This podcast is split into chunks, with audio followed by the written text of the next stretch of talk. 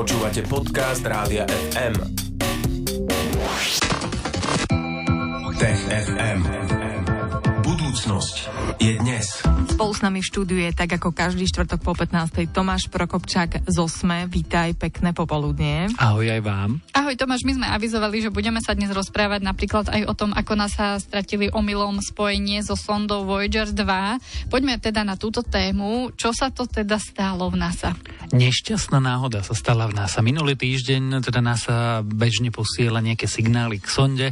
Ona posiela informácie naspäť. Ono to trvá 18 hodín, kým to priletí, pretože tá sonda je naozaj tak veľmi ďaleko, už opustila našu slnečnú sústavu. No a minulý týždeň jeden z operátorov poda, poslal omylom chybný signál a anténa, ktorá má smerovať k Zemi a ktorá zachytáva, alebo teda riadi, pomáha komunikovať sonde s našou planétou, sa mierne vychýlila. No a vychýlila sa vďaka tej inštrukcii od toho operátora tak, že vlastne sme stratili kontakt s tou sondou. Mm, a aké to môže mať dôsledky? Je to nejaká veľká chyba, veľký omyl? Najhoršie možné by bolo, že by sme s ňou stratili kontakt úplne. Mm. Zdá sa, a, a to je veľmi čerstvá informácia bo zo včera, že sme zachytili jej pípanie. Totiž to tá sonda okrem toho, že posiela údaje, tak posiela aj signál, že funguje.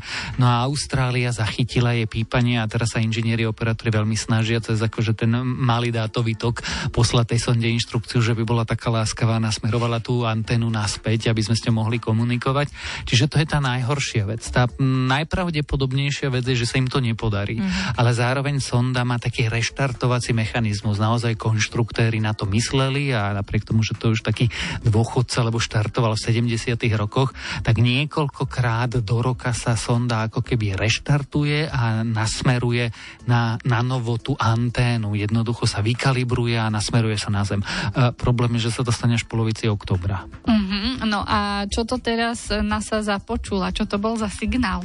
Zatiaľ je to iba také pípanie. A v skutočnosti ona iba hlási, že existujem, že teda ešte, ešte fungujú batérie, ešte existujeme, ešte letím, ešte som tu.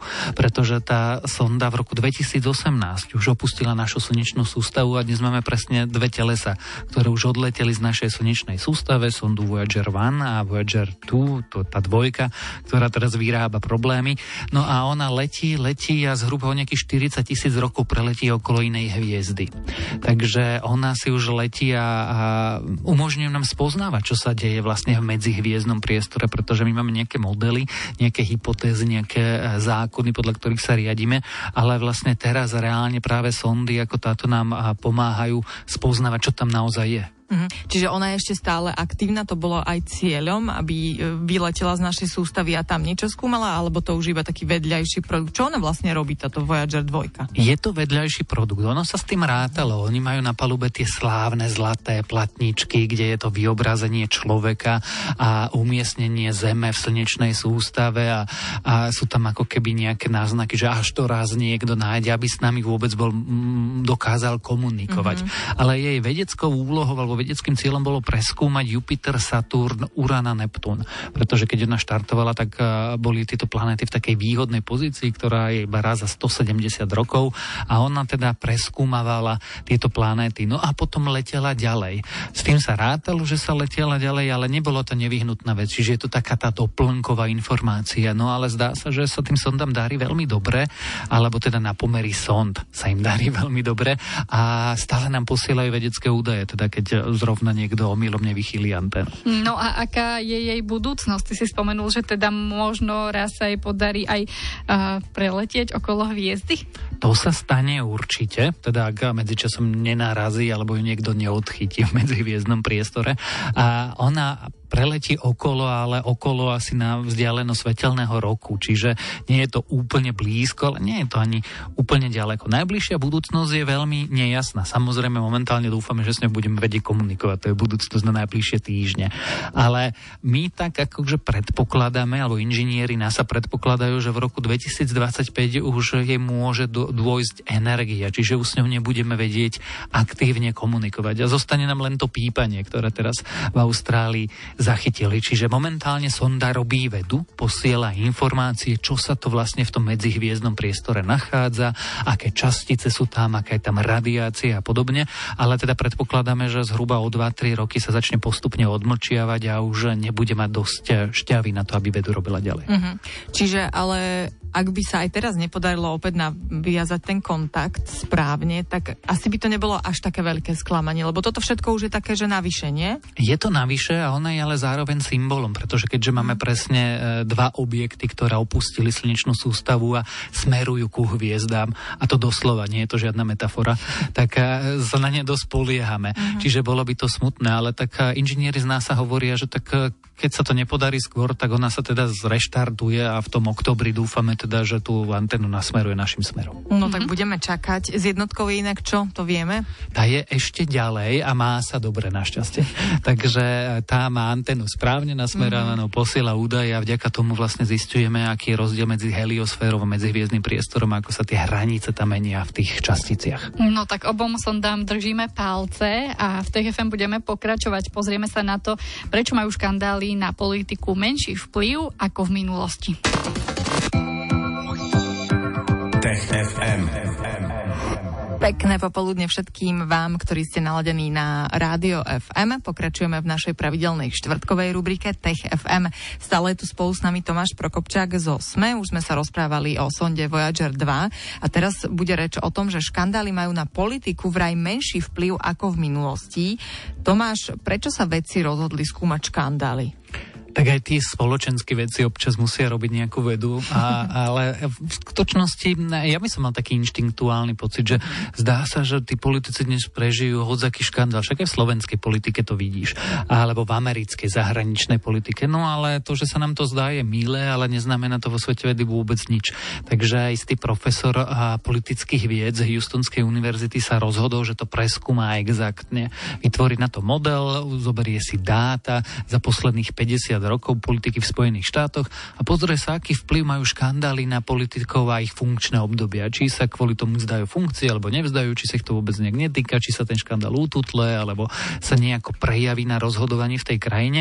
No a teraz sa zverejnili vlastne druhú časť tej štúdie, tých výsledkov a tá úplne jednoznačne hovorí, že postupom času ako keby sa stávalo to, že tie škandály majú čoraz menší a menší dopad na politiku a politikov. Uh-huh, tak buďme konkrétni konkrétnejší, že čo ten nový výskum ukázal? On sa pozeral na to, ako sa darí americkým kongresmenom, guvernérom a prezidentom od 70.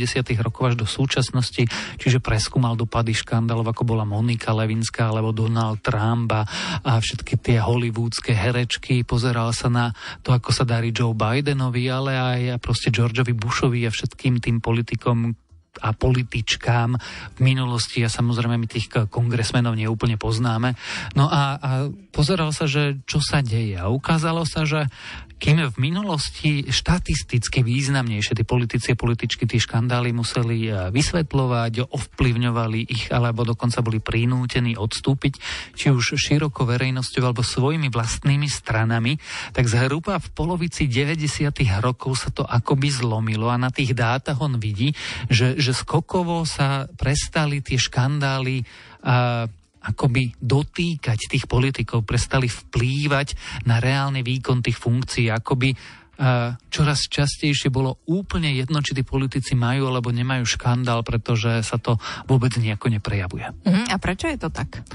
To bola vlastne najväčšia otázka, alebo najväčšie prekvapenie, alebo teda niečo, čo tí výskumníci chceli zistiť, že prečo to tak je. A tá hypotéza, a je to zatiaľ iba hypotéza, lebo nevieme, ako ju úplne overiť, je, že zmenila sa na mapa médií. Jednak tu máme sociálne siete a my už aj tu sme sa v TFM veľakrát rozprávali, že oni spôsobujú ako keby rozpoltenie spoločnosti, otváranie tých názorových nožníc a tie názory sa čoraz viac presúvajú k extrémom, ale zároveň, a to sa týka zatiaľ médií v Spojených štátoch, pretože iba tie skúmal. Zároveň aj médiá sú oveľa viac bipartizánske. V Slovenčine je to asi názorovo vyhranené. Proste čoraz je väčšia polarizácia aj v tom mediálnom priestore v Spojených štátoch, že buď sú to republikánske alebo demokratické médiá. A, a zmena tohto, že médiá sú viac rozdelené, voliči sú viac rozdelení, politici sú viac rozdelení, vo výsledku vplýva na to, že keď sa objaví nejaký škandál, tak sa čoraz menej ide po vecnej podstate toho škandálu, ale obe strany to považujú iba ako za prostriedok politického boja. A je úplne jedno, že politik zneužíva tú moc, alebo máme dôkazy, že zneužíva tú svoju moc, ale svojim voličom a vďaka médiám na svojej strane bude rozprávať, že to tak nie, nie je to pravda, je to jednoducho iba politický súboj. A ak je niečo politickým súbojom, tak ten volič jednoducho začne brániť toho politika, ne, nezačne riešiť tú vecnú podstatu, či ukradol alebo neukradol, zneužil právomoc alebo nezneužil. Jednoducho nemá chuť, aby ten politik odstupoval, pretože by prehral. Jeho by prehrali. A keď čoraz silnejšie rozdeľujeme tú politiku na moji a vaši a naši a tamojší, tak potom vlastne čokoľvek v vrátanie škandálov vnímaš iba ako prostredok politického boja a nie sú z toho vyvodzované vlastne žiadne dôsledky, čo vidíme aj v politike na Slovensku. No a môže to mať ale nejaké dôsledky možno v spoločnosti? V spoločnosti to má určite dôsledky a tie dôsledky sú jednak príčinou, prečo tie škandály sa tých politikov nedotýkajú, a zároveň ako keby dôsledkom toho, že sa ich nedotýkajú.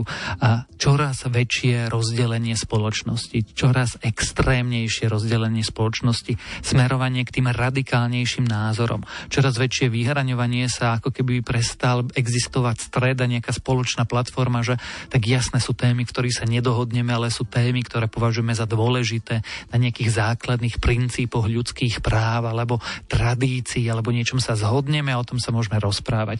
No ale keď vlastne ty vidíš, že škandál nemá na politikov žiadny vplyv, akurát vo výsledku ľudia kričia na seba, tak a vlastne aj sa ti rozpada ako keby to vlákno tej spoločnosti, ktorá ju drží pokope. No a to už vidíme vlastne v politike po celej našej planete, že ako keby sa fragmentarizovala tá spoločnosť a vznikali maličké bubliny, ktoré sa navzájom už vôbec nevedia rozprávať. Škandály majú na politiku menší vplyv ako v minulosti. Aj o tom sme hovorili v dnešnom Tech FM. Tomáš Prokopčak tu bol spolu s nami. Tomáš Prokopčak je z OSME a veríme, že ťa tu privítame opäť o týždeň vo štvrtok po 15 privítame?